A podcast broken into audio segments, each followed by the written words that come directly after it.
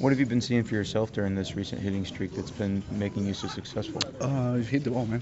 When you hit the ball and you uh, actually everything's falling for sure. You, everybody's gonna say, "Oh yeah, it's perfect." But I've been, I've been on the on the stretches and I've hit the ball hard and the catches and whatever. So you never know. So I said you have to ride with it and, and enjoy the moment because you don't know if tomorrow you start. I don't want that to happen, but. Um, You, you know what baseball is, and you go up and down, so you just have to show up every day with the same uh, routine. It seems like you do a really good job, whether you're going hot or not, to keep that mentality of making it simple, a simple approach to hitting. How how easy is it is it for you to do that? To just keep it simple and not worry about, you know, whether you're going good or going bad. You're you're the same guy.